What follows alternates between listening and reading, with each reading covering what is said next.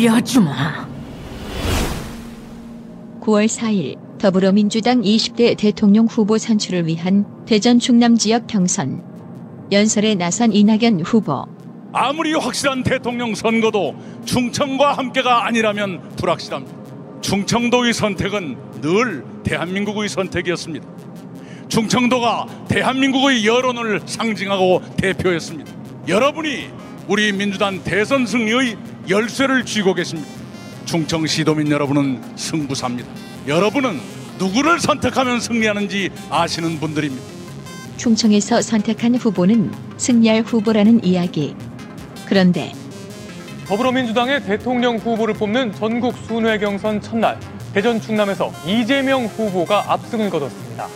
54.8%로 과반을 득표하면서 2위 이낙연 후보를 두 배 차로 따돌려 충청이 선택하면 승리한다고 했는데 승리한 아니 압승한 후보는 본인이 아닌 이재명 후보. 그런데 참패한 이낙연 후보 결과가 나온 뒤 대전 충남 유권자를 무시하는 듯한 발언을 하는데 200만 선거인단 중에서 6만 명의 판단입니다. 200만 선거인단 중에서 6만 명의 판단입니다. 그런데 이튿날인 9월 5일 세종 충북 경선에서 이낙연은 원래 준비한 연설문에서 이 부분을 뺐는데 오늘 저는 여러분의 선택을 받으러 여기 왔습니다. 미국의 뉴햄프셔 주민들은 자부심으로 산다고 합니다. 뉴햄프셔의 선택이 늘 미국의 선택이었기 때문입니다.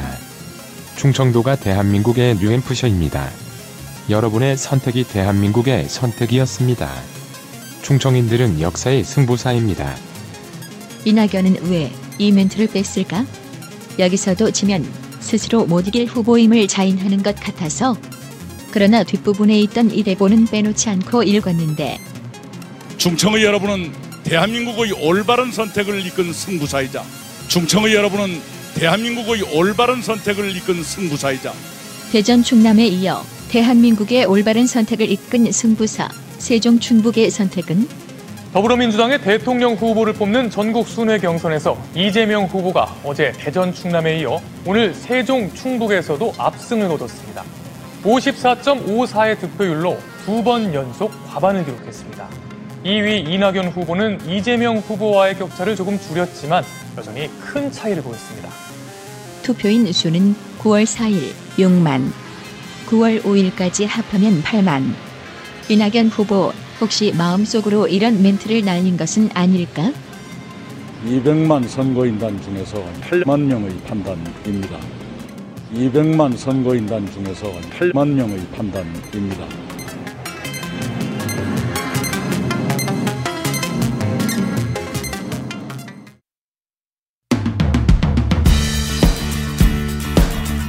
잠시 후 오늘의 이슈를 짚어봅니다. 허재연 리포액트 기자와 함께합니다.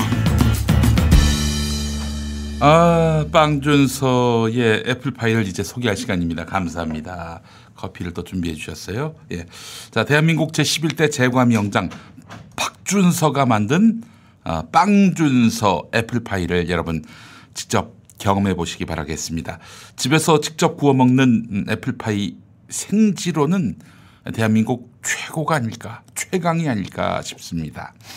자, 100% 국내산 과일잼을, 그러니까 사과잼을 듬뿍 넣고 반죽을 한번 음, 접어서 삼각형으로 만든 네, 빵준서 애플파이는 바삭한 페스츄리 식감과 어, 진한 사과잼의 밸런스가 일품입니다. 사과잼 역시 빵준서가 직접 만들어서 사과 과육의 아삭한 식감을 살리고 많이 달지 않은 은은한 달콤함을 선사합니다. 조리는 정말 쉽습니다. 에어프라이어 혹은 오븐 170도에서 18분 내지 20분 정도 구우면 완성됩니다. 자, 굽는 과정 자체가 정말 맛있습니다. 네. 굽는 동안 빵준서 애플파이에 버터 가득 빵 냄새가 집안 가득 퍼지기 때문입니다. 네. 자, 가격 정보. 우선 가격 정보를 말씀드리기 전에 전 상품 배송비 무료라는 점을 거듭 말씀드립니다. 7월에 이어 8월에 이어 9월에도 전 상품 배송비 무료. 네. 빵준서 애플파이 4개 들어가 있는 거 9,500원. 어, 빵준서 애플파이 이 8개 들어가 있는 거 아, 14,500원입니다. 4개 들어간 것 과 8개 들어간 것을 비교해 보면은 8개 들어간 것 24% 추가 할인이 되는 것입니다. 또 빵준서 애플파이 4개와 빵준서 미니 크로아상 한 팩. 요거는 이제 사실 합치면은 합친 가격보다 15% 추가 할인된 22,500원에 모십니다. 또 빵준서 애플파이 8개 들어간 것과 빵준서 미니 크루아상 한 팩. 에, 합친 가격은 음, 27% 추가 할인된 26,300원입니다. 이야 정말 싸네. 이렇게 맛있는 걸 싸게 그것도 배송비 없이 받아본다. 여러분 이건 축복입니다. 네. 자 매일 먹어도 맛있는 달콤 아삭 빵준서 애플파이 김용민닷컴에서 배송비 무료의 압도적 특가로 만나보시기 바랍니다. 아이고 침이 넘어가느라고. 자 빵준서 애플파이였습니다.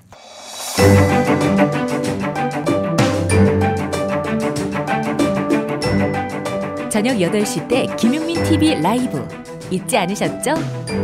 월요일 국물 없는 기자회, 화요일 정치 생쇼, 수요일 맘스 시사, 목요일 꼼찰청장이 방송됩니다. 세상을 보는 눈, 여기는 김용민 TV입니다. 포기하면 안 된다는 생각이 진짜 끊임없이 들었어요. 맨날 씻으면서 제가 입 밖으로 육성으로 내뱉, 내뱉었거든요. 나는 강해져야 된다. 나는 강해져야 해. 여기서 약해지면 안 돼. 여기서 포기하면 안 되고 뭔가 스스로 잘 헤쳐나가야 돼. 라는 말을 되게 많이 했었어요. 만 18세가 되면 보육원을 나와 자립 정착금 500만 원으로 자립해야 합니다. 이렇게 보호가 종료되는 아이들은 한 해 약 2,500명. 이들은 어떻게 살아가고 있을까요? 18 어른의 건강한 자립을 위해 함께 해주세요. 아름다운 재단 18 어른 캠페인 18에 보육원을 나와 홀로 서기를 시작하는 아이들의 이야기에 많은 분들이 18에 제가 생각납니다. 제 아이가 생각이 납니다. 라고 말해 주셨습니다. 자기의 일처럼 얘기하는 이유는 우리가 같은 사회를 살아가고 있기 때문인 것 같습니다. 이 사회에서 홀로 서기가 어떤지 우리는 알기 때문에 18 어른들의 삶에 한 번쯤 생각해 볼 수 있는 것 같습니다.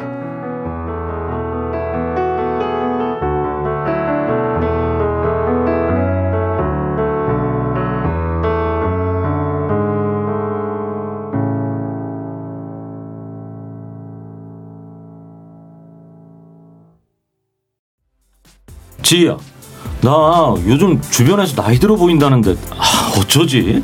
오빠, 편하게 젊어지는 룩백 올인원 로션 모르세요? 편하게 젊어지는 올인원 로션? 주름 개선과 미백, 이중 기능성 원료에 고급 브랜드에서 주목하는 12가지 피부 케어 성분을 한 번에 거기에 거친 남자 피부를 촉촉하게 관리하는 수분 충전 끝판왕 부활초까지 이 모든 걸 한 번에 룩백 올인원 로션 하나 사면 하나 더 원 플러스 원 이벤트 놓치지 마세요. 남자 피부 편하게 젊어지세요. 검색창에 룩백을 검색하세요.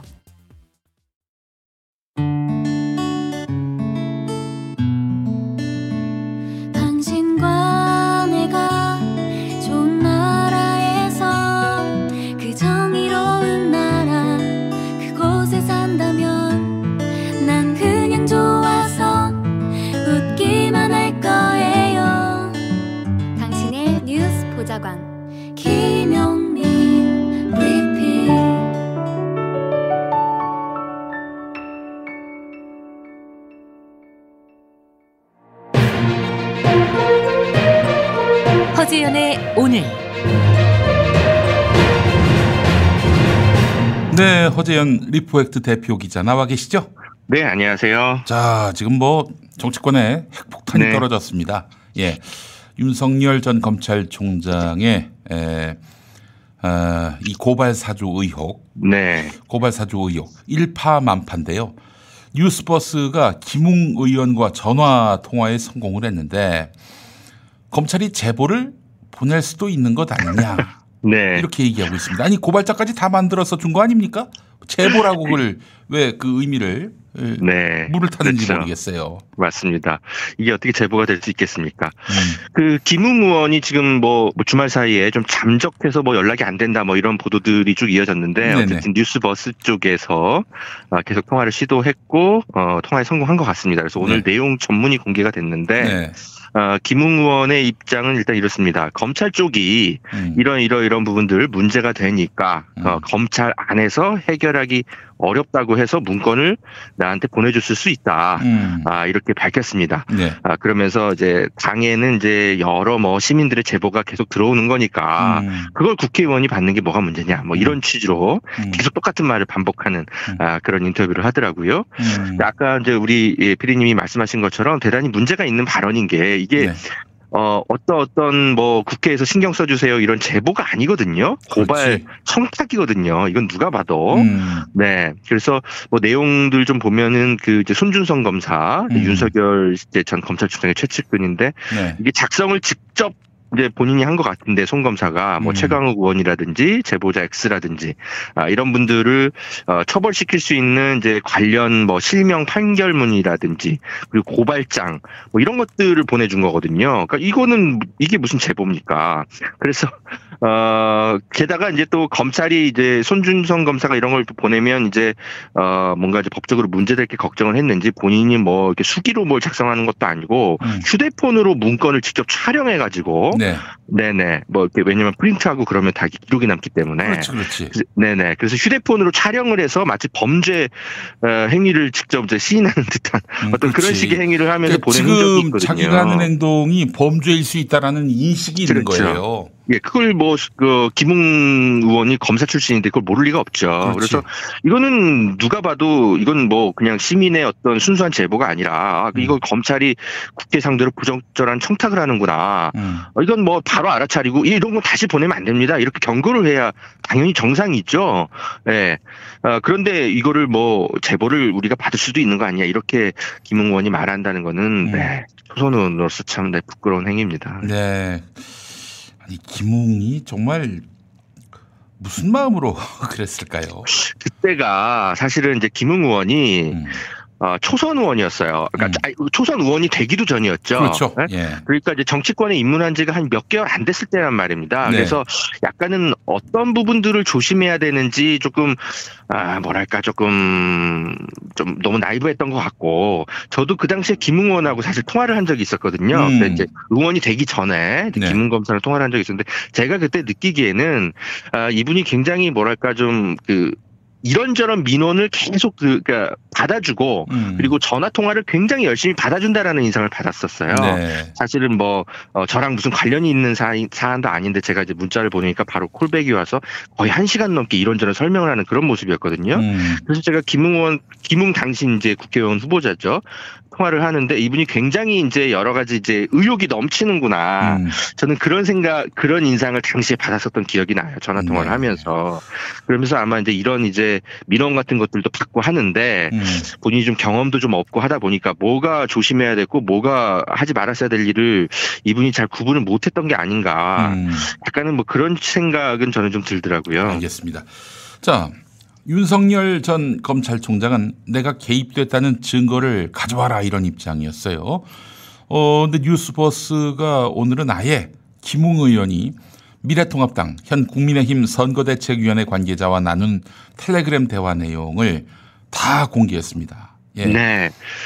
여기 이제 그 뉴스버스 이제 그 홈페이지 들어가시면 사진이 다 공개가 되어 있습니다. 네. 이제 우리 시청자분들 직접 한번 보시면 될 것 같은데 음, 이 텔레그램 대화 내용 문구 중에 좀 눈여겨 보실 만한 게 음, 어, 손준성 보냄 이라는 음. 문구가 늘 함께 어, 텔레그램 그 메시지로 같이 보내진 게 음. 아, 확인이 됩니다. 음.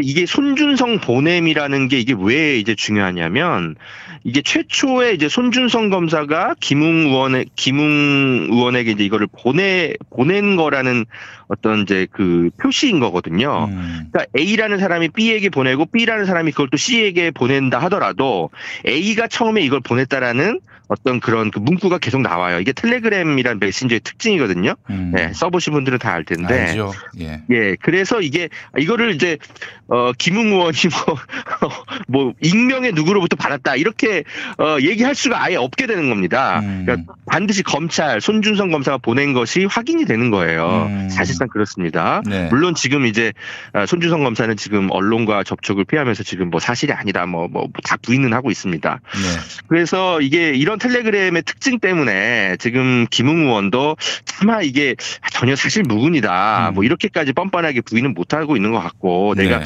이런 걸 보내준 것 같기는 한데 기억은 잘 안 난다. 이런 취지로 지금 되게 얼버무리면서 검찰이 이런 거 보낼 수도 있는 거 아니냐. 제보를 받을 수도 있는 거 아니냐. 음. 뭐 이렇게 하여튼 얘기를 하는데 지금 조금만 더 설명을 드리면 지금 오늘 이제 그 뉴스버스 쪽에서 공개한 그 사진들을 보면 네. 이게 고발장뿐만이 아니라 네. 이게 실제로 수사로 이어질 경우에 증거로 활용할 수 있는 페이스북 게시글 캡처 파일이라든지 음. 그리고 관련 기사 파일 160장 음. 아, 그리고 제보자 X의 어, 형사사건 판결문 이게 실명 판결문이더라고요. 이거 그러니까 그 가명 판결문이 아니고 실명 판결문을 입수했다라는 거는 음. 이거는 법조 그러니까 검찰에서 직원이라든지 이런 사람들이 직접 뽑아가지고 가져온 겁니다. 네, 네. 네. 일반 민, 일반 제3자인 시민들은 제3자의 판결문에 실명 이런 판결문을 직접 입수할 수가 그거 없거든요. 입수해요. 못합니다. 네네. 이거는 예. 검찰에서 분명히 어딘가에서 뽑아왔다라는 걸 확인하는 겁니다. 음. 그래서 시- 그런 실명 판결문이라든지 음. 뭐 하여튼 뭐 고발장 파일 뭐 19장 뭐 이런 거 등등등등 굉장히 치밀하게 증거까지 준비해 가지고 예, 김웅 의원에게 지금 넘긴 것으로 지금 드러나기 때문에 음. 김웅 의원이 차마 이 부분을 예, 어, 부인은 못 하고 있는 것 같습니다. 다만 뭐 이제 윤석열 전 검찰총장은 뭐 나와 개입됐다는 증거는 없는 거 아니냐 뭐 이렇게 뭐 지금 현재로서는 뭐 이렇게 주장은 할 수 있긴 한데 음. 글쎄요 손준성 검사의 휴대폰을 좀 들여다보면 뭔가 더 나오지 그렇지. 않을까요? 또 이제 주말 사이에 잃어버렸을 수도 있겠죠. 예.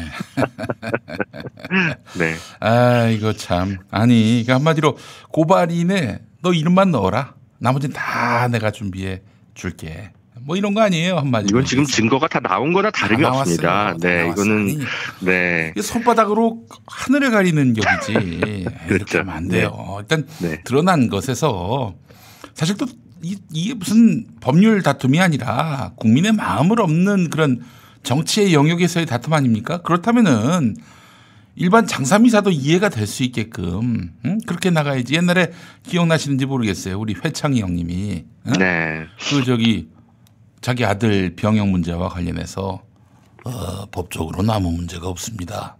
이랬을 때 민심이 더 이반됐어요. 왜 네. 그러냐? 법적으로 문제 없게끔 했겠지.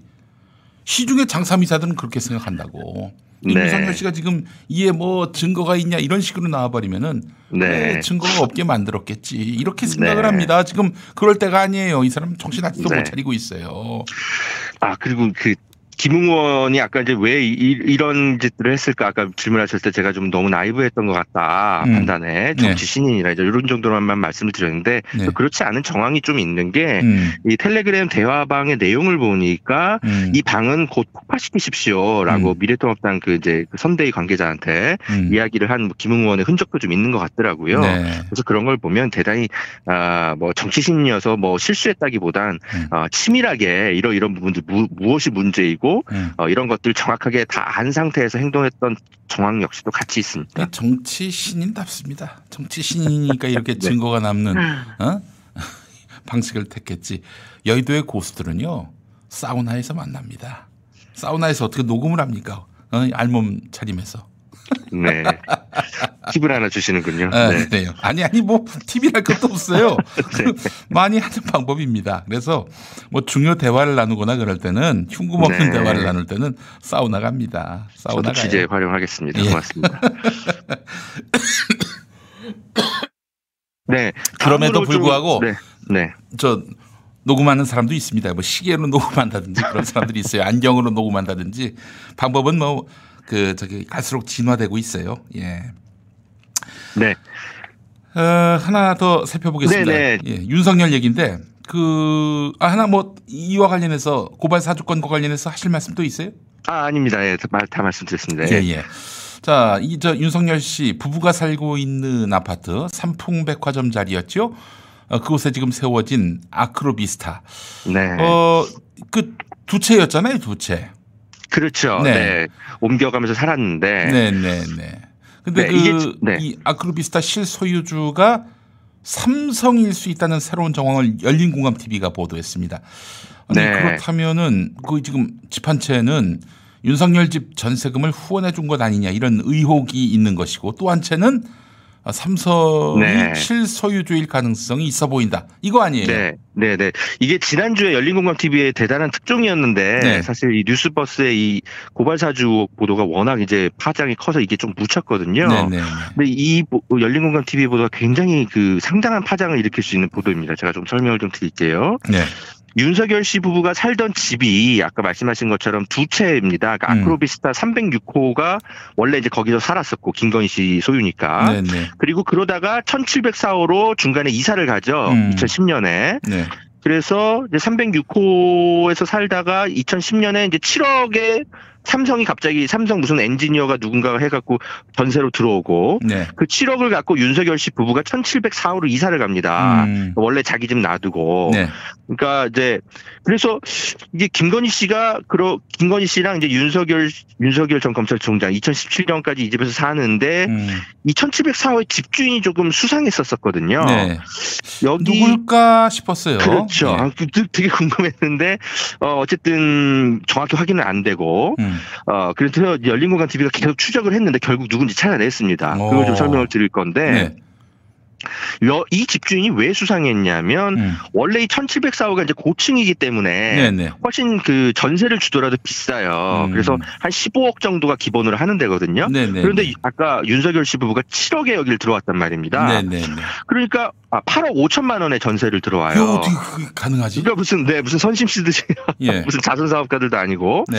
그래서 이 1704호 집주인이 뭐 대단한 재력가인가 이렇게 알아봤는데 그것도 아니고 음. 저희가 확인을 해보니까 어 되게 좀 뭐랄까 그냥 그냥 그 레미안 아파트 같은데 그냥 사시는 그런 분들이에요. 네, 네, 네. 그래서 되게 그 중소규모 아파트에 이렇게 사시는데 왜 아크로비스타의 1704호 이런 고급 아파트를 가지고 있으면서 게다가 왜 전세를 이렇게 헐값에 주고 자선 사업을 하고 있나 이상하단 말이죠. 음. 네. 그래서 이제 오랫동안 추적을 했습니다. 열린공감 TV가 네. 놀라운 실체가 드러났는데 네. 알고 봤더니 이 집주인 이제 김아무개 씨가 네.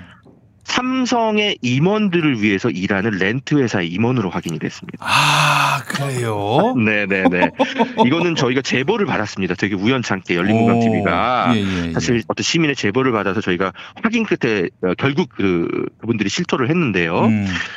이 보통 대기업들이 음. 지금 차명으로 보유하고 있는 주택들이 있습니다. 네, 네, 네. 빌라 같은 것들. 그 예전에 이건희 씨가 성매수 하던 음. 그 장소도 그런 곳이었거든요. 네, 네. 기억나시죠? 그래서 삼성 임원들이 이제 활용 이제 그런 식으로 차명으로 이, 이름을 대준다든지 음. 아니면 이제 삼성의 자회사나 아니면 삼성에 뭔가 납품을 한다든지 음. 이런 어떤 갑을 관계에 있거나 신뢰 관계가 높은 사이의 어떤 거래처 임원들 음. 이런 사람들이 차명으로 동원이 되거든요. 음. 네 그런 사람들을 내세워서 지금 이 아크로비스타의 여러 채 지금 뭐 삼- 삼성뿐만이 아니라 뭐 다른 대기업들도 아마 있을 텐데 음. 이런 식으로 차명으로 지금 법조인들 관리하려고 소유하는 그런 아파트가 있었던 거 아니냐 이런 관측이 있는 거거든요. 음. 그런데 하필 1704호의 이 윤석열 씨 부부가 오랫동안 살았던 집주인이 음. 네, 그러니까 15 15억짜리를 8억 5천에 전세 줬던 집주인이 삼성 관계사의 임원이라는 것 점이 이번에 열린 공간 TV 이제 보도로 드러나면서 이것도 지금 삼성이 실제로 소유하고 있는 차명 집에서 음. 윤석열 씨가 부부가 살았던 거 아니냐 이런 의혹이 더 짙어지는 겁니다. 아니, 이거 참 너무 어처구니 없는 일입니다. 네, 이거 아니, 수사가 네네. 그러면은 이 문제를 삼성 전문 모 기자가 먼저 취재를 좀 했어야 하는 거 아닙니까? 아, 그럼 너무 당연하죠. 네. 네. 네. 그래서 윤석열 씨 부부가 지금 이제 그 306호를 이제 삼성 이제 전세를 주면서 7억을 받았잖아요. 음. 그걸 가지고 1704호로 또 이자를 가잖아요. 그러니까 전세 자금도 삼성이 대주고 15억짜리 집도 반값에 살게 해준 그 특혜도 삼성이 해주고 음. 그러니까 윤석열 부부가 돈 한 푼 안 들이고 서초동 아크로비스타에서 7, 8년 이상 어, 거주한 그런 의혹이 새로 지금 드러나게 되는 겁니다. 음. 그러니까 이런 부분들 지금 새로운 쟁점들이 사실 열린공감 TV로 지난주에 대단히 큰 보도가 나갔는데 사실은 이게 좀 많이 안 알려졌어요. 음. 어, 시민단체 법, 법, 법세, 잠깐 죄송합니다. 사세. 법세련, 네. 법세련. 아, 네, 죄송합니다. 네. 예. 네. 아, 시민단체가 오늘 내일 공직자 비리 수사처에 이 부분과 관련해서 윤석열 씨를 추가 고발할 예정이라고 합니다. 아마 네. 이제 이런 부분들이 수사로 좀 이어져야 될 것 같습니다. 음. 그래요. 알겠습니다. 자, 하여간 참. 네, 윤석열 씨는 참 여러모로 네, 계속 좀 그러니까 어, 그동안 새로운 내용들이 계속 드러나네요. 뭐 네. 이- 이재용을 뭐 구속시켰다 뭐 그래서 윤석열이 삼성에게 굉장히 어뭐 엄한 태도를 취했다 공정한 음, 태도를 취했다 이렇게 말하는 사람들이 있었는데 실상은 뭐 이런 혜택을 받았으니 백 중에 그 이재용주의 백 중에 한뭐 어 1이나 2 정도만 갖고 처벌한 네. 게 아닌가 하는 그런 또 의심을 갖게 되네요. 예. 과거에 윤석열 씨가 사실은 그 이전에도 2008년, 2009년 그때 삼성 특검이 있었잖아요. 네. 네, 그때도 사실 파견됐던 검사였거든요. 그래요? 그러니까 네네. 그러니까 윤석열 씨가 사실은 삼성을 잡는 검사였다기보단 음. 그 당시에 삼성 특검도 굉장히 축소가 돼가지고 결과가 빈털털이어서 굉장히 많은 비난을 많이 받지 않았습니까? 네. 윤석열만 들어가면 사실은 삼성에 면죄부를 주는 수사가 이어졌던 거 아니냐. 음. 사실은 다시 살펴봐야 될 문제입니다. 네, 이런 거저 어, 삼성 전문 기자가 좀 파헤치면 좋을 텐데, 예. 요즘 판 네, 트느라고 뭐, 네. 바빠서 판을 트느라고 바빠가지고 아마 어, 못할 것 같습니다. 저희가 예. 계속 열심히 하겠습니다. 열린공감 TV가 열심히 하셔야겠네요. 예. 자, 네, 우리 허재영. 기자님 말씀 잘 들었습니다. 네, 고맙습니다.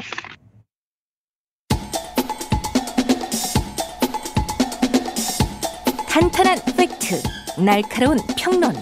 세상에 이런 시사 프로그램은 없다. 김영민 브리핑.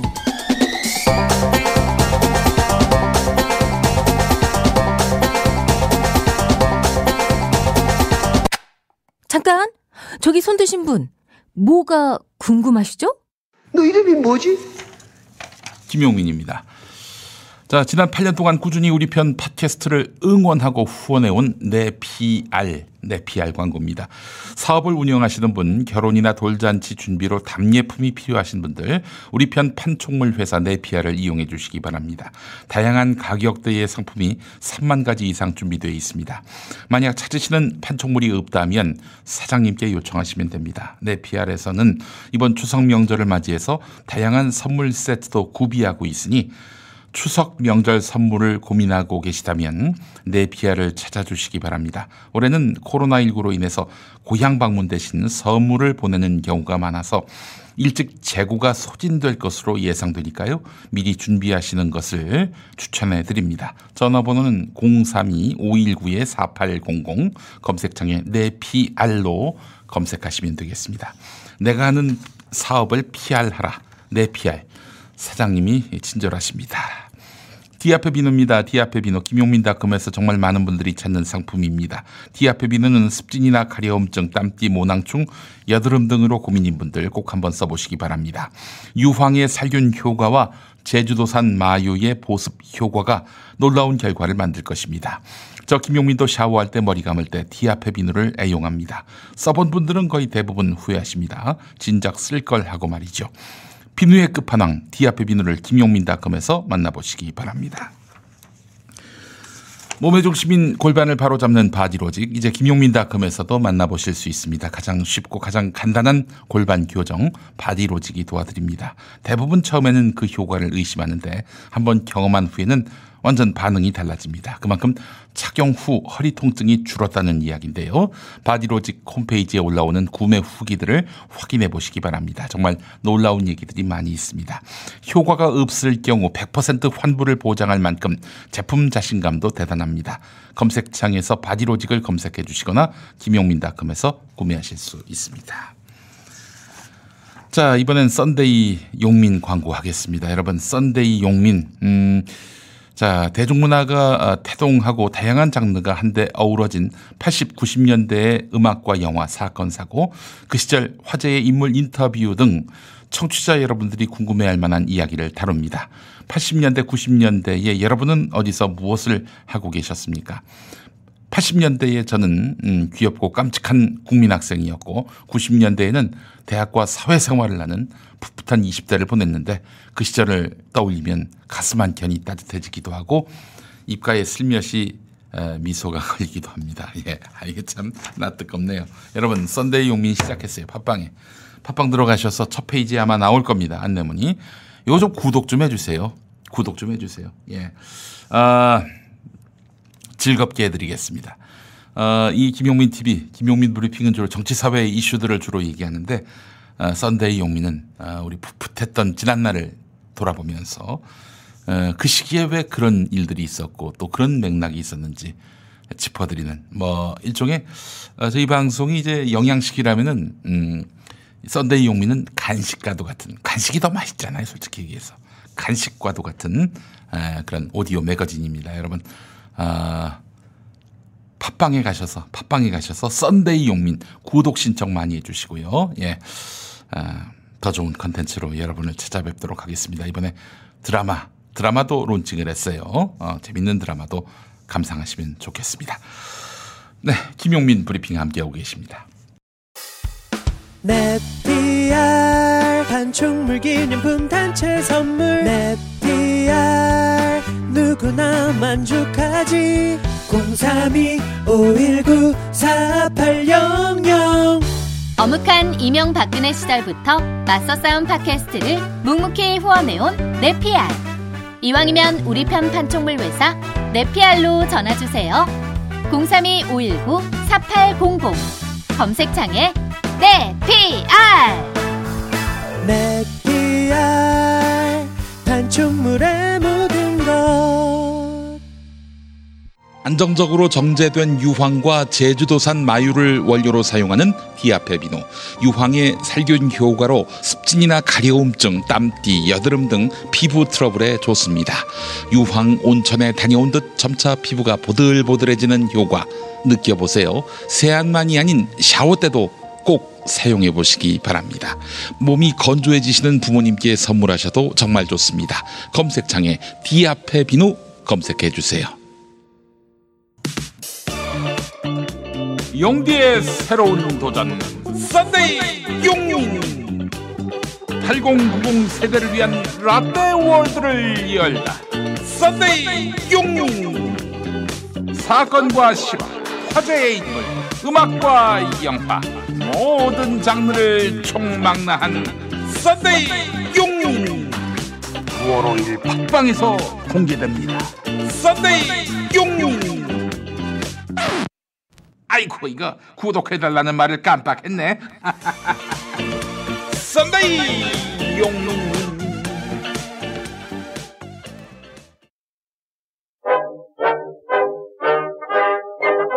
옛날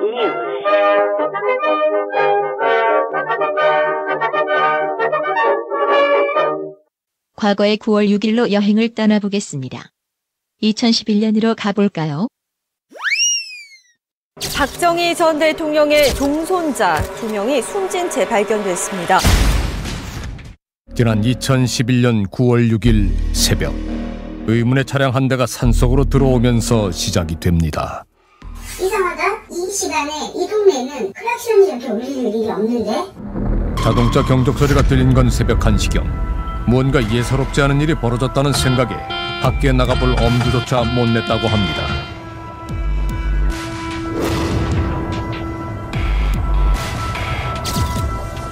그것은 선열이 낭자한 한 남자의 변사체였습니다.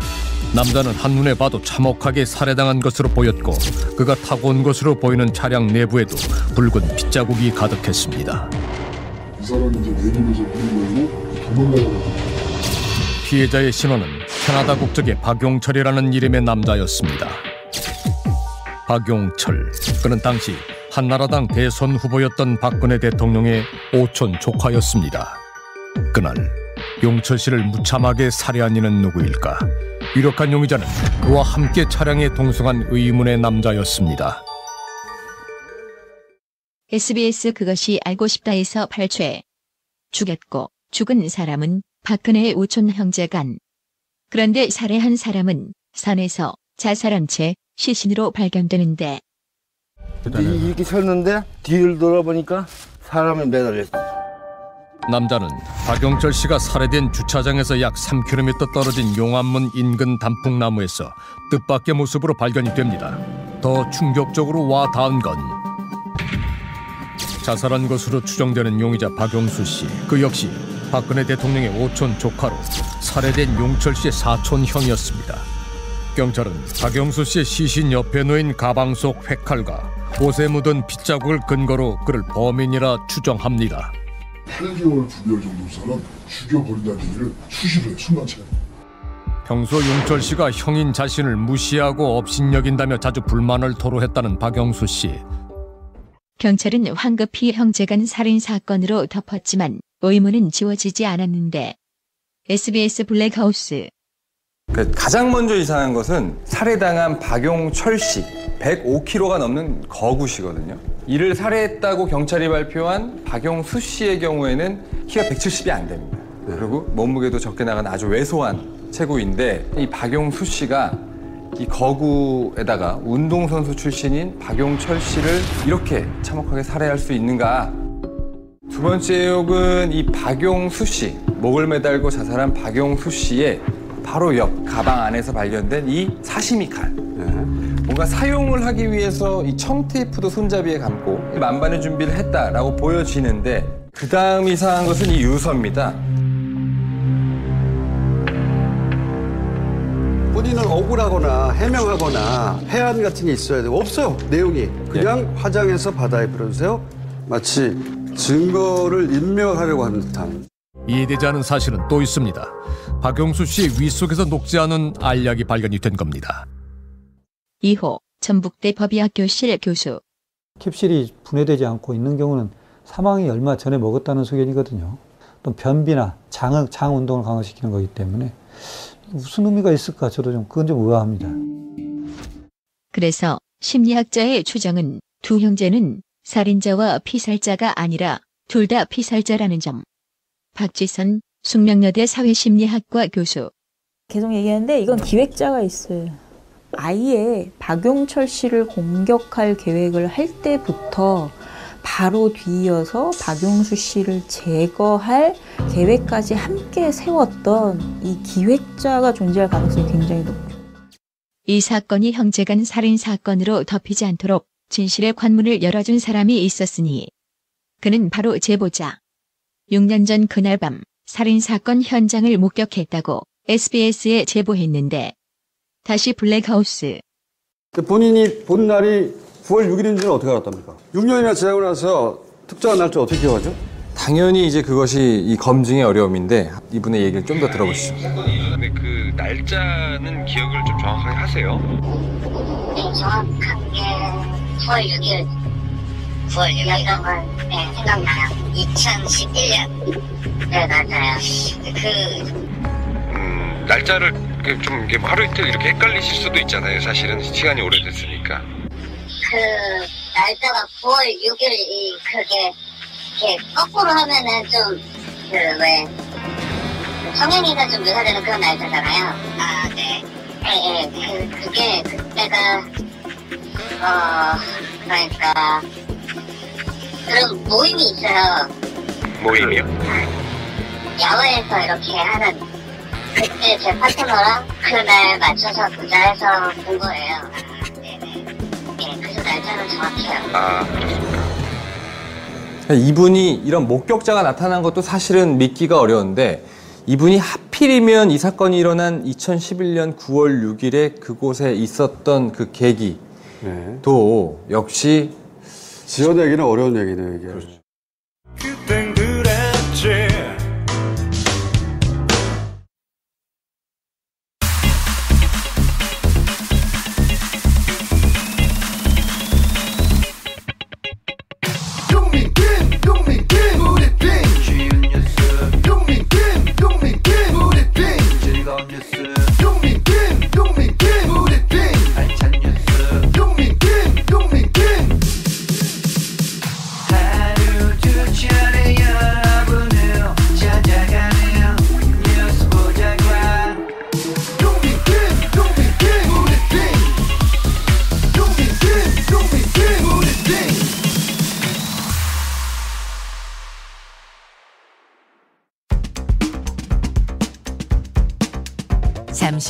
서기호 변호사와 함께하는 법창 야화가 이어집니다.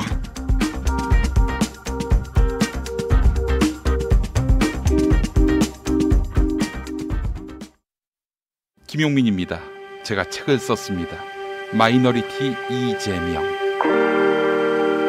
도정 지지율 80%. 경기도지사 이재명.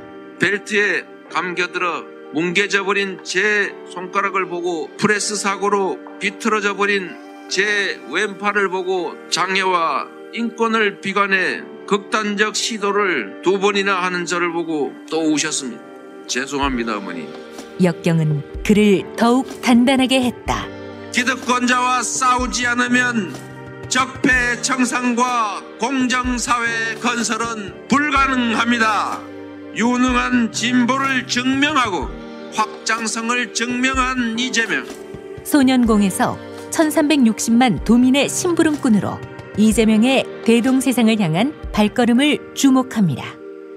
마이너리티 이재명 김용민이 썼습니다. 지식의 숲 인터넷 서점에 있습니다. 진시황의 불로 초라던 산삼 그리고 재벌들만 먹던 산삼이 우리 곁에 왔습니다. 면역 관리의 새로운 해법 이제 산삼을 홍삼 값에 만나시기 바랍니다.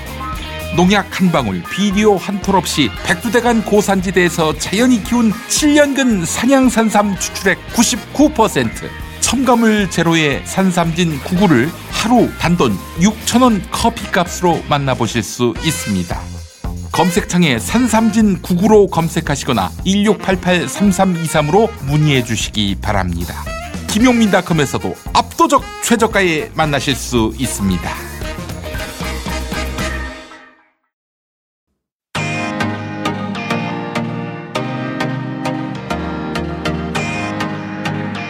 서기호의 법창 야화. 국민판사 서기호 변호사님 만나겠습니다. 나와 계시죠?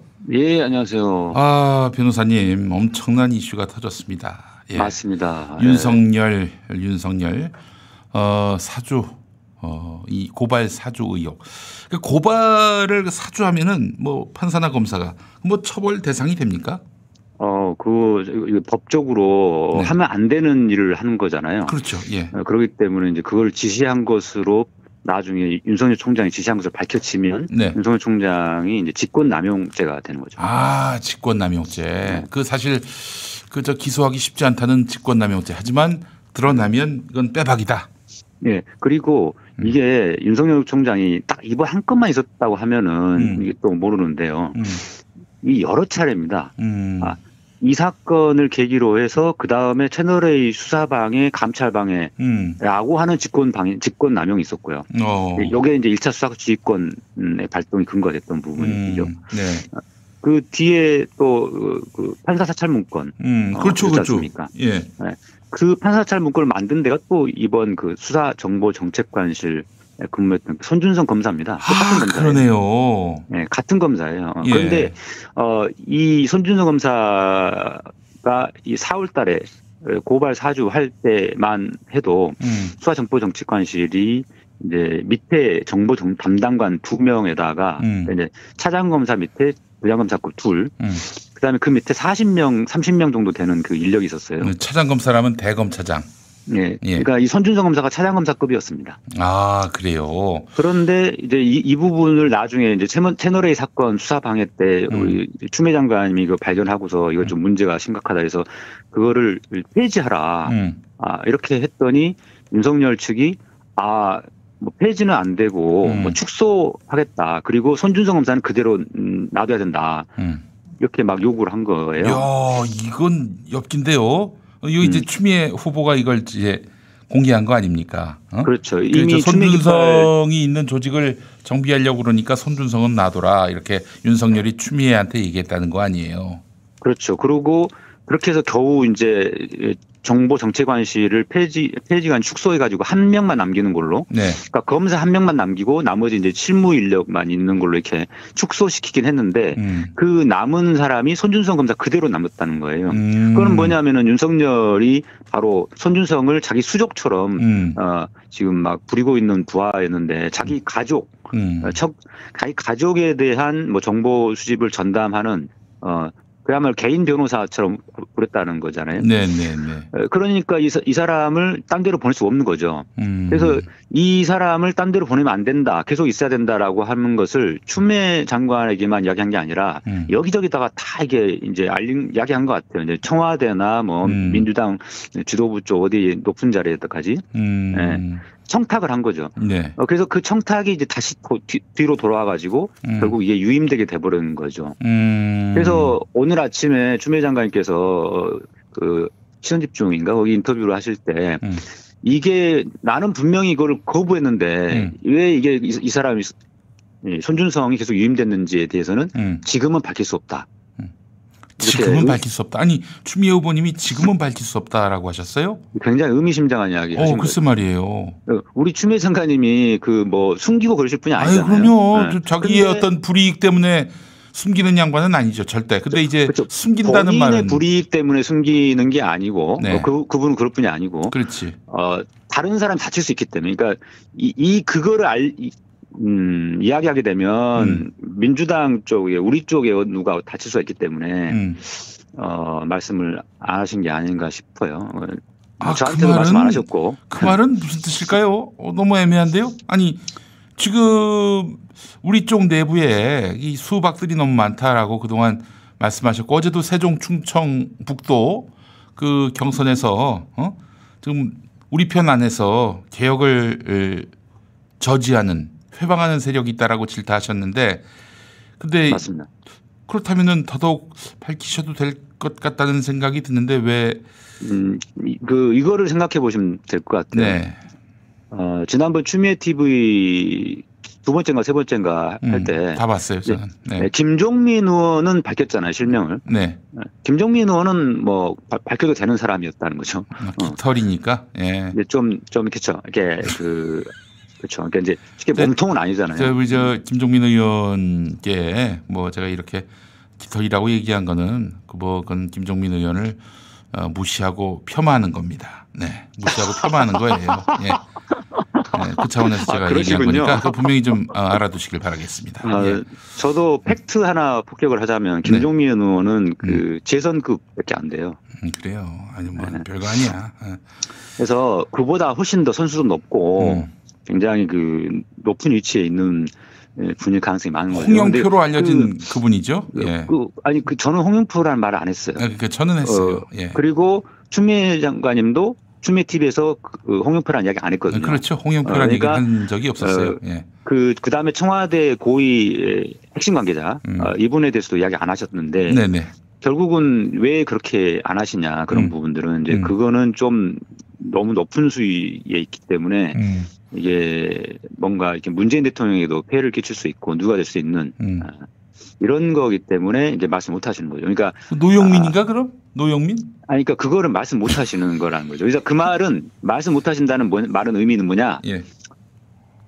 그만큼 어 높은 위치에 있는 분이고 이것은 우리 민주당 지금 대선을 앞두고 있는 게 본선 앞두고 겨- 경선 앞두고 있고 대선 앞둔 이 대선 국면에서 음. 어, 이제 우리한 우리가 위험하다. 그러니까 이걸 밝혔을 때 음. 우리 민주당이 한- 원팀이 돼서 싸워야 되는데 거기에 장애가 될 수 있다. 알겠습니다. 대선 그러니까 뭐 승리에 장애가 될 수 있다. 추미애의 그 판단 뭐 신뢰합니다. 그럴 수 있다고 네. 보고 나 언젠간 뭐 밝히신다는 얘기예요. 그 얘기는 그렇죠. 또. 근데 나중에 예. 대선 승리하고 나서 언젠가는 이제 밝히실 수가 있는 거죠. 그래서 네.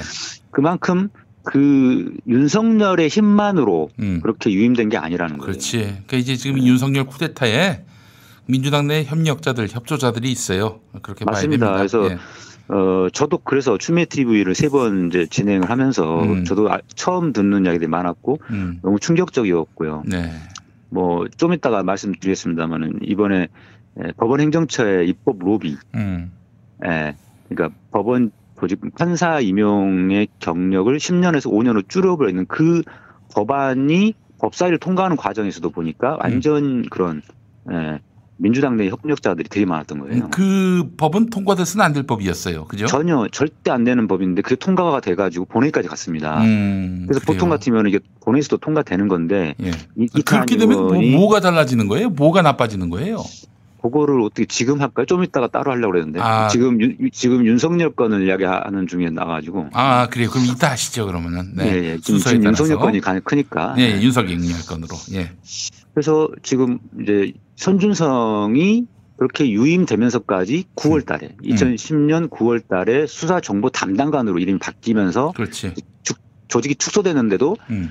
이- 그러면 조직이 축소되면 이거는 부장검사급이 와야 되거든요. 음. 근데 차장검사급이 높은 차장검사급을 그대로 또 유임시켜버린 거예요. 그 저기 손준성으로. 예. 예, 그러니까 이게 급도 안 맞는데 음. 그럼 결국 윤석열이 볼 때는 이 손준성이 너무나 중요한 사람이었던 거죠. 음, 그렇지. 예. 네. 그만큼 그만큼 중요한 사람이었고 그저 결국- 이명박에게 김백준이 있다면은 윤석열에게는 이 손준성이 있었어요.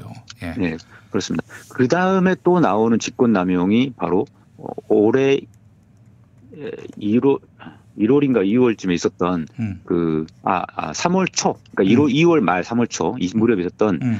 그 이문정 검사에게서 아. 어, 한명숙 총리 모해 위증 사건에 대한 수사 음. 기소권을 뺏어버린. 그, 그, 그 무렵에 이제 윤석열이 그만뒀죠. 그만두기 전에 그만두기 전에 빼앗았어요. 그만두면서 네. 마, 마지막 마지막 끝까지 음. 직권남용 범죄를 저지르고 나갔어요. 그렇지. 예. 네.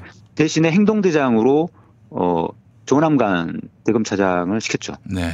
어, 그래서 윤 우리 저 음, 이문정 검사가 어, 그 조남관 차장이 와서 막 그걸 달라고 하길래 음. 아니 당신이 무슨 권한으로 달라고 하냐 음. 검찰총장의 지시를 받아서 한 거라는 거를 도장 도장을 받아와라. 그래가지고 그거를 딱 증거를 남겨서 이제 기록을 그 도장을 받아왔어요. 그것도. 네. 도장을 받아왔어요. 안 그러면 잘 안 내주니까. 그러니까. 어쩔 수 없이 도장을 받아왔는데 이제 그거 가지고 이제, 이제, 이제 그게 이게, 이게 걸린 거예요, 이게. 이게 증거가 남는 거죠. 그래서 예. 이번에 어, 마침 또 이제 공수처가 음. 어, 이 윤석열 게이트가 폭발하니까 공수처도 이제 어 이제 자기들도 이제 수사해야 되겠다 이렇게 예, 야단 맞으니까 수사 안 하면은 음. 이제서 이제서야 이제 이문정 검사 불러가지고 조사한다는 건데 음. 그 부분도 또한 마지막 직권남용죄. 음. 그래서 지금 큰 것만 해도 벌써 하나, 둘, 셋, 네 개나 됩니다. 네. 그, 그거 말고도 사실 자지구란 게 더 많은데요. 음. 수사하다 보면 더 많이 나오는데 지금 큰 것만 이미 나와 있는 것만 해도 네, 네 개나 됩니다. 그래서 이게 네. 직권남용죄가 일반적으로 잘 인- 인정 안 된다고는 하지만은 음. 이렇게 네 번에 걸쳐서 그것도 다 연결돼요 이게 하나로 하나 네. 일관된 흐름이거든요 이게. 네. 네. 그렇기 때문에 이 수사 가능성과 기소 가능성은 좀 열려 있다고 생각이 됩니다. 그런데 음. 다만 그 시기는 지금이 아니라 음. 두달 후에 음. 네, 국민의힘 경선에서 윤석열 후보가 낙마하고 음. 어, 뭐 어느 분이 될지 모르겠습니다. 홍준표 후보가 될 가능성이 많지만 네. 어, 윤석열이 검, 그 민- 국민의힘 후보에서 낙마했을 때 음. 그러면은 이제 국민의힘 내부에서 윤석열을 더 이상 지켜줄 없고 이유가 없지. 예. 언론에서도 조중동에서도 윤석열을 감쌀 이유가 없잖아요. 어, 그럼요. 지금 네. 저왜 윤석열을 그러면 윤석열이가 그때부터는 수사가 본격화 지금도 지금부터 서서히 수사가, 수사가 본격화 되겠지만 음. 그때 되면 이제 급물살을 할 수 있다는 겁니다. 네, 윤석열이를 뭐 윤석열이의 그 이용 가치가 이제 사라졌는데 조중동이 왜 지켜줍니까? 사실은. 근데 이제 11월까지는 음, 지켜줄 수가 있죠. 왜냐하면은 네. 어떻게 될지 모르니까 11월까지 사이에 아, 제가 저기 서기호 변호사님이 어디서 하신 말씀인데 그 말씀 듣고 너무 좀 비탄에 에, 젖었습니다. 윤석열이가 자빠지면은 정경심 무죄 난다. 아, 네, 그렇죠. 어, 무죄 난다 확실 확신 있게 제가 말씀드리기는 어렵지만 네. 적어도 가능성이 높아진다는 거죠. 아니 뭐예요 도대체? 아니 윤석열의 지지율하고 이저 판결이 어떻게 네, 비례 이게 관계가 있습니다. 아, 이런 비례 관계가 있다는 게 도무지 이해가 안 돼요, 사실은. 이게 정말 있을 수 없는 이야기죠. 네. 사실 있어서는 안 되는 이야기지 않습니까? 우리나라가 지금 선진국으로 도약하고 있는 시대에 네. 있어서는 안 될 이야기지만 현실적으로 그렇게 되고 있습니다. 음. 아, 그래서 제가 이런 이야기 하면 다들 안 믿는 분들이 많으시고 이제 판사들이 설마 음. 설마 근데 설마 설마 하다가 결국 어 한명숙 총리도 유죄 그렇죠. 확정됐고 김경수. 부지사도 유죄 확정됐지 않습니까? 네. 아, 그렇습니다. 그래서 우리나라 법원의 판사들의 현실 수, 수준이 그렇고 한 음. 현실이 그렇습니다. 어, 여론에 굉장히 영향을 많이 받습니다. 네. 음, 그래서 김, 지금 현재 윤석열의 지지율이 여전히 유지되고 있고 이 사람이 국민의힘 후보로 당선될 수도 있고 음. 선출될 수도 있고 또 네. 본선에서도 그렇게 되면 본선에서도 알 수 없는 거잖아요. 네, 네. 이렇기 때문에 판사들이 윤석열 관련 사건에 음. 대해서 윤석열 편을 자꾸 드는 거예요. 아, 그리고, 그리고 지금 윤석열에 대한 아, 행정 소송, 징계, 정직 2개월, 징계 처분 취소 소송이 여전히 진행 중인데, 음. 어, 이 부분도 영향을 미치는 거죠. 음. 그 다음에 윤석열이 저질러 놓은, 음. 어, 그런 과잉 수사들, 어, 음. 이런 수사에 따른 이제 재판들 마찬가지고요. 음. 아이고 참 알겠습니다. 어 뉴스버스 기자가 김웅이 어? 어, 고발장을 준 검사 그 손준성을 네네. 준성이로 표현을 했다. 그 뭐 둘이 굉장히 가까운 사이다라는 얘기 아닙니까? 네, 그렇습니다. 이게 왜, 하고, 왜 그게 맞는. 왜 그렇게 되냐면요. 예. 사법연수원 29기 동기인데, 음. 사법연수원이라는 곳은 이제 사법시험 합격하고 나면 2년간 음. 아, 공부를 하는 곳이잖아요. 네네 그렇죠. 근데 그 2년간의 기간이 음. 그냥 공부만 막 죽으라고 하는 기- 그 기간이 아니에요. 음. 인맥을 쌓는 기간, 기간입니다. 인맥을 쌓습니까? 사법연수원에서? 오. 그러니까 이제 그냥 뭐 공부만 하는 게 아니라 서로 이제 같은 반 또는 음. 뭐 어떤 무슨 커뮤니티 활동 음. 이런 걸 통해서 어, 친분 관계를 맺게 되는 건데요. 네. 어, 김웅 검사 같은 경우는 법대 출신이 아니고 정치학과 출신이에요. 음. 어, 이, 이 사람 입장에서는 그 법대 출신이 아니다 보니까 더더욱 그 친하게 지내려는 게 되게 강하겠죠. 음. 그리고 이제 손준성 검사는 법대 출신인데 이게 지금 4학년 때인가 5학년 때인가 되게 일찍 합격했어요. 네. 어, 소년급제. 이제 좀 쉽게 말하면 이제 소년급제고, 음. 예, 그러니까 어리잖아요. 음. 그러니까 이제 막내예요, 막내 쉽게 말하면. 음. 그래서 어, 예, 근데 그 중에서도 또 같은 연수원 동기 중에 같이 같은 시기에 뭐 군대 아니 같은 시기에 어 검사 임용이 된다거나 이러면 이제 또 더 친해지는데 네. 아무튼 지금 나이가 4년 차이입니다. 그래서 음. 이제 동생이니까 아, 연수원 때부터 네. 형님 동생하고 지냈을 것 같아요. 음. 그러니까 이제 준성아 준성아 이렇게 네. 이렇게 표현하는 거죠. 그러니까 그 텔레그램 메시지에도 어 손준성 보냄 이렇게 돼 있는데 김웅 핸드폰에 손준성 검사님 이렇게 입력돼 있지 않고 음. 그냥 손준성 이렇게만 입력돼 있다는 거죠. 네, 네, 네. 음. 그만큼 이제 동생으로 생각하고 이렇게 뭐 호칭도 그렇게 해왔을 정도로 음. 예, 막역한 사이다라고 음. 추측할 수가 있습니다. 네, 알겠습니다. 아, 그러니까 지금 보시기에는 오늘도 뭐 여러 가지 보도가 또 나왔는데 우리 판사님 보시기에는 이거는 짐작으로 어, 윤석열이 고발장을 그 고발을 하라고 사주했다라고 보세요.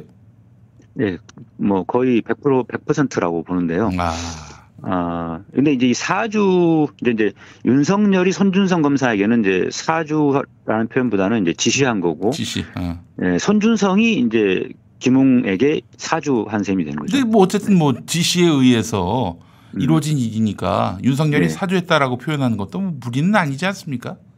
아, 아니, 그 지시라는 말을 제가 쓴 이유는 이제, 에, 쉽게 말해서 그 조폭 두목이 행동대장에게 음. 지시를 내릴 때처럼, 음. 어, 자세하게 지시하지 않는다는 거죠. 음. 아, 이거 좀 어떻게 좀 해봐. 음. 뭐, 이렇게만 이야기해도요, 손준성 검사가 알아서 착착착 합니다. 아, 박정희가 그랬다고 하죠. 아, 저 새끼 교통사고 나서 죽었으면 좋겠다. 라고 얘기하면은 그렇죠. 귀신같이 교통사고로 죽어요 그 사람이 어떻게 된 일인지 예. 그렇죠. 그 아니 근데 그러면은 손좀 봐줘라 이런 예. 거죠. 근데 지금 딱 그 3월 31일, 3, 4월 1일 날 음. MBC에서 음. 어, 그게 딱 보도가 나가니까 음. 근데 윤석열과 윤석열 가족들은 지금 공기탱천했을 거 아니에요. 그렇지. 어, 한, 하- 한동훈도 마찬가지죠. 음. 어, 이러니까 이제 손준성의 이거 좀 어떻게 해봐. 이렇게 하면은 음. 어, 이런 어떤 모든 기획, 고발 사주 이런 모든 기획과 고발장 내용 작성부터 시작해서 음. 이거는 손준성 아, 수사 정보 정책관이 알아서 착착착착 하는 거지. 그 밑에 40명, 30명 가까이 되는 부하들이 있거든요. 또 음. 손발이 있어요. 네. 검사 두 명이 밑에 있고요. 네. 어, 아니 그러면은 있습니다. 윤석열 처벌은 좀 어렵지 않나요? 어떻습니까? 아, 그럴 경우에 대법원에서는 이제 그 정도의 추상적인 지시가, 있- 지시가 있다 할- 할지라도, 음. 그거는 이제 지시에 의한 것으로 이제 해석을 하고, 이게 왜냐하면 아 그래요? 오. 명령 체계가 이렇게 수직적 위계 질서가 있잖아요. 그렇지. 이 만약에 윤석열이 없었으면은 또 윤석열의 그런 어떤 지시가 없었으면 그런 일을 할 이유가 없으니까. 그렇죠. 그래서 그 지시라는 게 아주 매우 구체적이고 명확한 지시가 아니고 추상적인 정도 수준에 불과하더라도 음. 아까처럼 선 좀 봐줘라, 어? 죽었으면 좋겠다. 음. 이 정도만 해도요, 어, 이게 인정을 합니다. 대법원에서는. 음. 네. 왜냐하면 이제 이게 군대식 조직이거든요. 거의 음. 군대, 예, 국정원 이런 음. 것처럼 일사불란하게 예, 움직이는 그런 지휘 예, 체계입니다. 네. 특, 특히나 이제 수사, 수사정보 정책관실은 검찰총장 직속이기 때문에 음. 예, 그 지시라고 하는 것이 구체적으로 어떤 뭐 메일이나 구- 증거로 남지 않더라도 음. 얼마든지 가능성 인정할 수 있는 여지는 있습니다. 실제로 음. 저 양승태 대법원장이 그 행정처 어, 차장을 통해 가지고 어, 행정처장과 차장을 통해서 사법농단 관련 여러 가지 문건 작성하고 이렇게 했던 것도 음. 예, 그 당시에도 그게 대법원장이 지시했다고 볼 증거가 있냐 막 이런 식으로 언론이 막 났었지만 결국은 음. 양승태까지 구속시켰지 않습니까? 네. 물론 나중에 뭐 판사들이 봐줘가지고 무죄 판결 날, 날지 여부는 모르겠습니다만은 음. 어찌됐든 기소는 충분히 가능한 상황이죠. 네, 알겠습니다. 자, 그 법원 조직법입니까? 아 예. 법원 그 조직법이 이제 말하자면은 개정안이 올라왔는데 이탄희 의원의 반대 토론이 있었고 그리고 결국 간신히 부결됐습니다. 이 법이 갖는 문제점 이런 것들을 이제 또 짚어 주실 텐데 뭐가 문제입니까 이게? 음, 예, 일- 일단 이 부분에 대해서 사실은 제가 작년 지난 예, 화요일 날이 음. 법안이 부결되고 나서 음. 심각성을 굉장히 크게 느껴 가지고 네. 이거를 이제 제 서기 TV에서 크게 음. 예, 집중적으로 보도를 하고 아, 방송을 하고 또 이게 그- 이게 여기까지 이, 이 지경까지 오게 된 민주당 법사위원들을 비롯한 민- 개혁 성향의 민주당 의원들 찬성표를 던진 분들에 대해서 제가 막 아, 여러 가지 비판을 하려고 했는데 음. 딱 목요일 날 이 뉴스버스에 이 초대형 강력 폭풍이 이제 음. 터져가지고 아, 이 지금 윤석열을 잡아야 되는 상황이 지금 됐는데 이거를 이렇게 강하게 하기가 힘들더라고요. 그러면은 음. 이제 우리가 좀 힘을 합쳐서 지금 윤석열 잡아야 되는데 음. 예, 약간 내부 총질 이런 비판을 받을 수도 있어서 일단 나중에 보류했다가 음. 나중에 기회에 다음 기회에 또 또 이런 일이 벌어질 수 있으니까 음. 예, 그때 자세한 건 이야기 하기로 하고요. 일단은 오늘은 음. 어, 이 큰 틀에서만 이게 왜 어떤 문제인지 이것만 간단하게 말씀을 네, 네, 합니다. 그러시죠. 예. 어, 이런, 그러니까 옛날에는 판사를 임용할 때 사법시험 합격하면 바로 음. 네, 연수원 2년 공부한 다음에 네. 이제 합격을 시켰지 않습니까? 그렇죠, 그렇죠. 판사를 임용을 임용을 했는데 예. 한마디로 말하면 이제 결국 성적순이에요. 성적순. 사법시험 성적순, 그다음에 음. 연수원에서의 성적순, 음. 오로지 성적으로 판사를 뽑았고 그 파- 제일 저 좋은 점수는 판사로 가는 거죠. 네. 그 다음에 이 그러다 보니까 이제 젊은 나이에 소년급제 해가지고 음. 세상 물정을 전혀 경험하지 못한 상태에서 음. 판사가 딱 되는 거예요. 그렇지. 예. 네. 그러다 보니까 이 판사들이 그럼 뭐 어떻게 배우느냐. 음. 부장 판사 밑에서 고재식으로 이제 배운단 말이에요. 그래서 음. 한 4년, 5년 배워가지고 음. 그때서 이제 단독 판사 되고 뭐 이렇게 되는데 음. 그러다 보니까 이 국민들의 상식과 동떨어진 판결들을 자꾸 하더라는 거죠. 그렇지. 예. 조선일보만 보는 거예요 한마디로. 그래서 조선일보가 그렇습니다.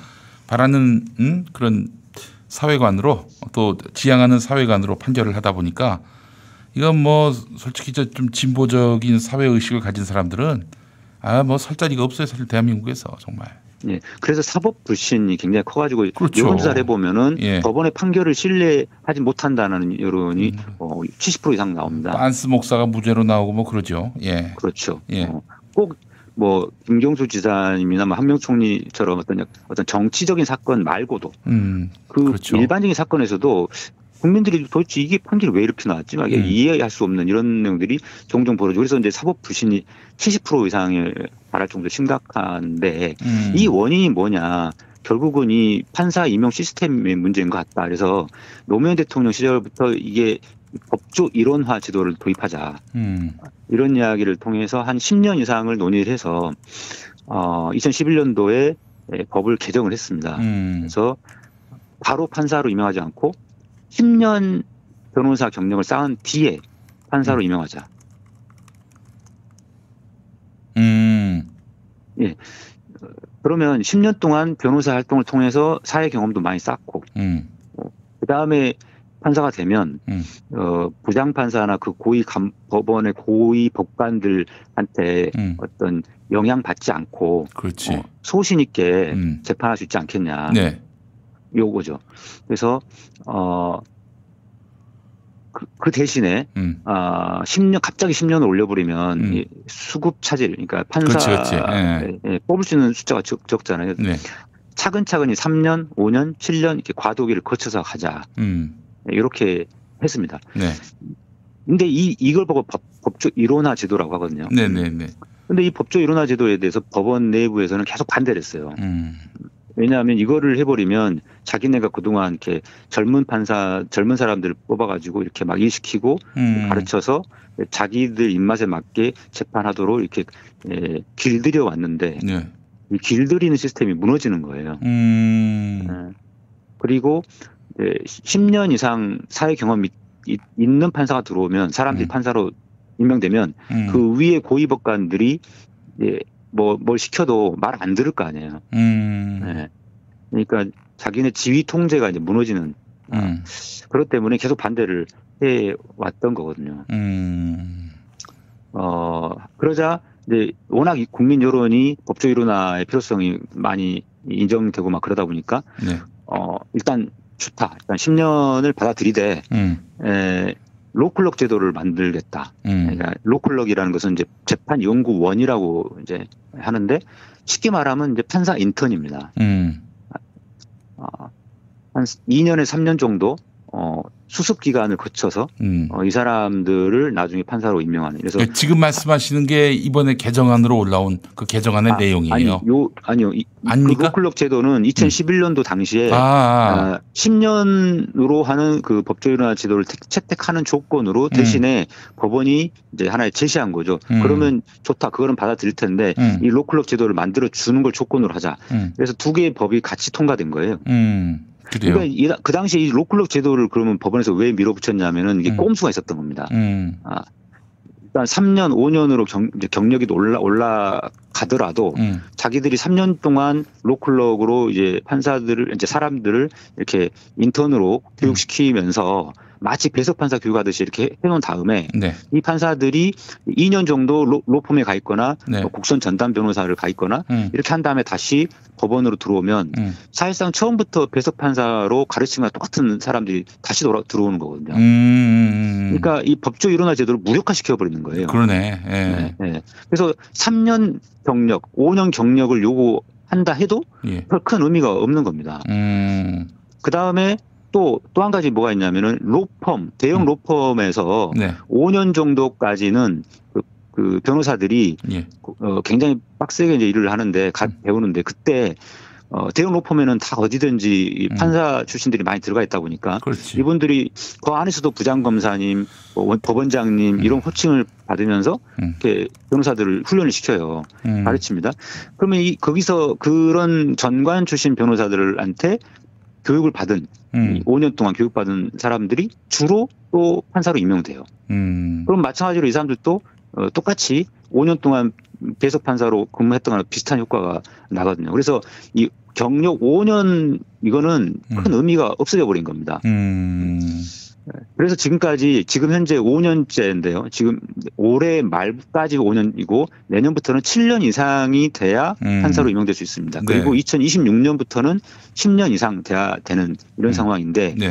이렇게 되니까 이제 법원에서 이제 이번에 부랴부랴 이거를 아예 그냥 5년으로 음. 못 박아 버리는 거죠. 음. 10년으로 가는 거 그 폐지하고 네. 어, 그냥 5년으로 못 박아서 앞으로 영원히 음. 5년 이상 아, 경력만 되면 어, 판사를 임명할 수 있는 걸로 음. 이렇게 해- 해버리자. 그래서 네. 지금 현재 이미 오- 이 기존 했던 그 시스템 하에서는 옛날 제도랑 똑같거든요. 그래서 한마디로 말하면 이거는 법조 일원화를 이제 퇴행시키는 음, 음. 법안이었습니다. 네. 그래서 이제 이탄희 판사 같은 경우에는 어? 그저 김현장 김현장 출신은 그야말로 날개를 네. 다는 법안이다 이번에 그 예, 그래서 통과시키려고 그 했던 실제로 법안이. 예. 작년 판사 임용된 분들의 통계를 보니까 8분의 1이 음. 김현장 출신이더라. 아 그래요. 네. 그 다음에 또 한 가지는 3분의 1이 음. 어, 대형 로펌 출신이고 음. 또 3분의 1은 아까 말한 로클럭 판사 인턴 출신이더라. 음. 아, 그러니까 3분의 2 정도는 다 이게 길러진 사람들이 들어온다는 거죠. 네. 그래서 이- 특히나 그 김현장 8분의 1 요거 때문에 이 이름을 김현장 판사 독식법 음. 이렇게 이름을 붙일 정도가 됐는데요. 네. 어, 이 부분을 가지고 중심적으로 해서 이렇게 어, 반대 토론을 하니까 어, 민주당 의원 중에 일부가 아, 그, 그, 그 말이 맞다. 그리고 이거는 약간 양승태 사법농단 때 상고법원 입법 로비한 건 너무 비슷하다. 음. 어, 그래서 이제 상당수가 기- 어, 기권 또는 반대를 해가지고 부결된 거죠. 어. 몇표 차이로. 아 그래요. 이탄희 판사가 주도해서 반대 토론을 했는데 좀 곤욕을 치르고 있는 모양인가 봐요. 아 그렇게 했더니 이제 법원 내부에서 난리가 났을 거 아니에요. 지금 네. 멘붕 상태죠. 예. 어. 그래가지고 이제 뭐 현직 법 판사가 예. 뭐 이탄희 의원을 공개적으로 저기하면서 네. 아, 무서운 발상이다. 예. 아, 이런 식으로 이야기를 하고 있는데 음. 이, 이 말은 뭐냐면은 이제 이탄희 의원이 이걸 부결시킨 다음에 음. 이번 기회에 아예 필기 시험 중심으로 돌아가는 이 판사 임용 시스템을 좀 고쳐서 음. 어, 법원이 자, 자기들 마음대로 뽑는 게 아니라 음. 우리 국민 전체가 사회 전체가 같이 그럼 머리를. 맞대고 예. 어, 판사를 뽑는 시스템 바꿔야 된다. 네. 이렇게 한 거예요. 그래서 첫 번째 근데 이제 이, 이 현직 판사가 글을 올린 걸 보니까 음. 파- 필기 시험을 없애고 음. 어뭐 뭐 면접으로만 뽑자 이런 식으로 이산 의원이 음. 이야기한 것처럼 왜곡시켜 버렸어요. 아이고 참.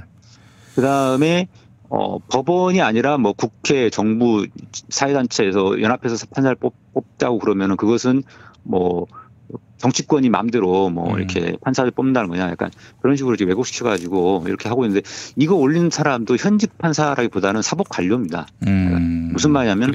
예. 판사로서 지금 재판을 하고 있는 사람이긴 하지만 네. 이 사람이 이, 이 행정처 출신이에요. 행정처. 음, 알겠습니다. 자, 그 서기호 변호사님, 그 관련한 얘기는 더 구체적으로 좀 나중에 나누도록 하고 네네. 확실히 그 우리 국민들이 바라는 건 이거거든요. 판사가 고향이 어디냐, 뭐 그 누구하고 친하냐, 뭐 그리고 어? 저 뭐 어느 그이 법원 내 개파냐 이런 거 상관없이 법리와 원칙에 따라서 상식적으로 판결해 주기를 바라는 거거든요. 딱 그거밖에 없어요. 바라는 바는 그거예요. 내 편을 들어달라가 또 아니고. 근데 하여간 이제 이 법원 음, 국민의 그렇습니다. 불신이 제가 갈수록 고조되고 있어요. 이야기했던 것처럼 예. 어? 판사들이 여론에 따라 재판을 한다. 특히 이런 사회적 이슈가 큰 사건에서 음. 그렇지. 정경심 정경심 왜, 교수. 왜 판사가 그런 식으로 하고 있냐. 음. 기존의 판사 시- 양성 시스템이 그렇게 돼 있기 때문에 그렇다는 거죠. 이렇게. 알겠습니다. 아, 예. 그래서 이거를 10년 이상으로 바꾸려고 했던 것이었는데 음. 그걸 뒤집는다는 것은 결국 퇴행하는 아, 법안이었다. 그래서 이게 굉장히 심각한 거였는데 사실은 음. 이제 이번 윤석열 건 때만 지금 묻혀가지고 보고 있습니다만 앞으로 제가 이 부분을 어, 예의주시하면서 다음에 음. 네. 또 기회가 생길 때 네. 예, 상세히 다루도록 하겠습니다. 알겠습니다. 서기호 변호사님 말씀 잘 들었습니다. 네, 감사합니다. 네. 자, 오늘 저녁 8시에 국물 없는 기자회에서 어, 윤석열 고발 사주 또 민주당 경선 이야기 또 소상히 다루도록 하겠습니다. 시청해 주신 여러분 감사합니다. 김용민 브리핑과 함께한 시간 어떠셨어요? 구독하기, 별점 주기, 댓글 달기, 후원하기로 응원해주세요. 이 방송을 유튜브 김용민 TV를 통해서도 만날 수 있는 거 알고 계시죠? 그럼 다음 시간에 다시 만나요.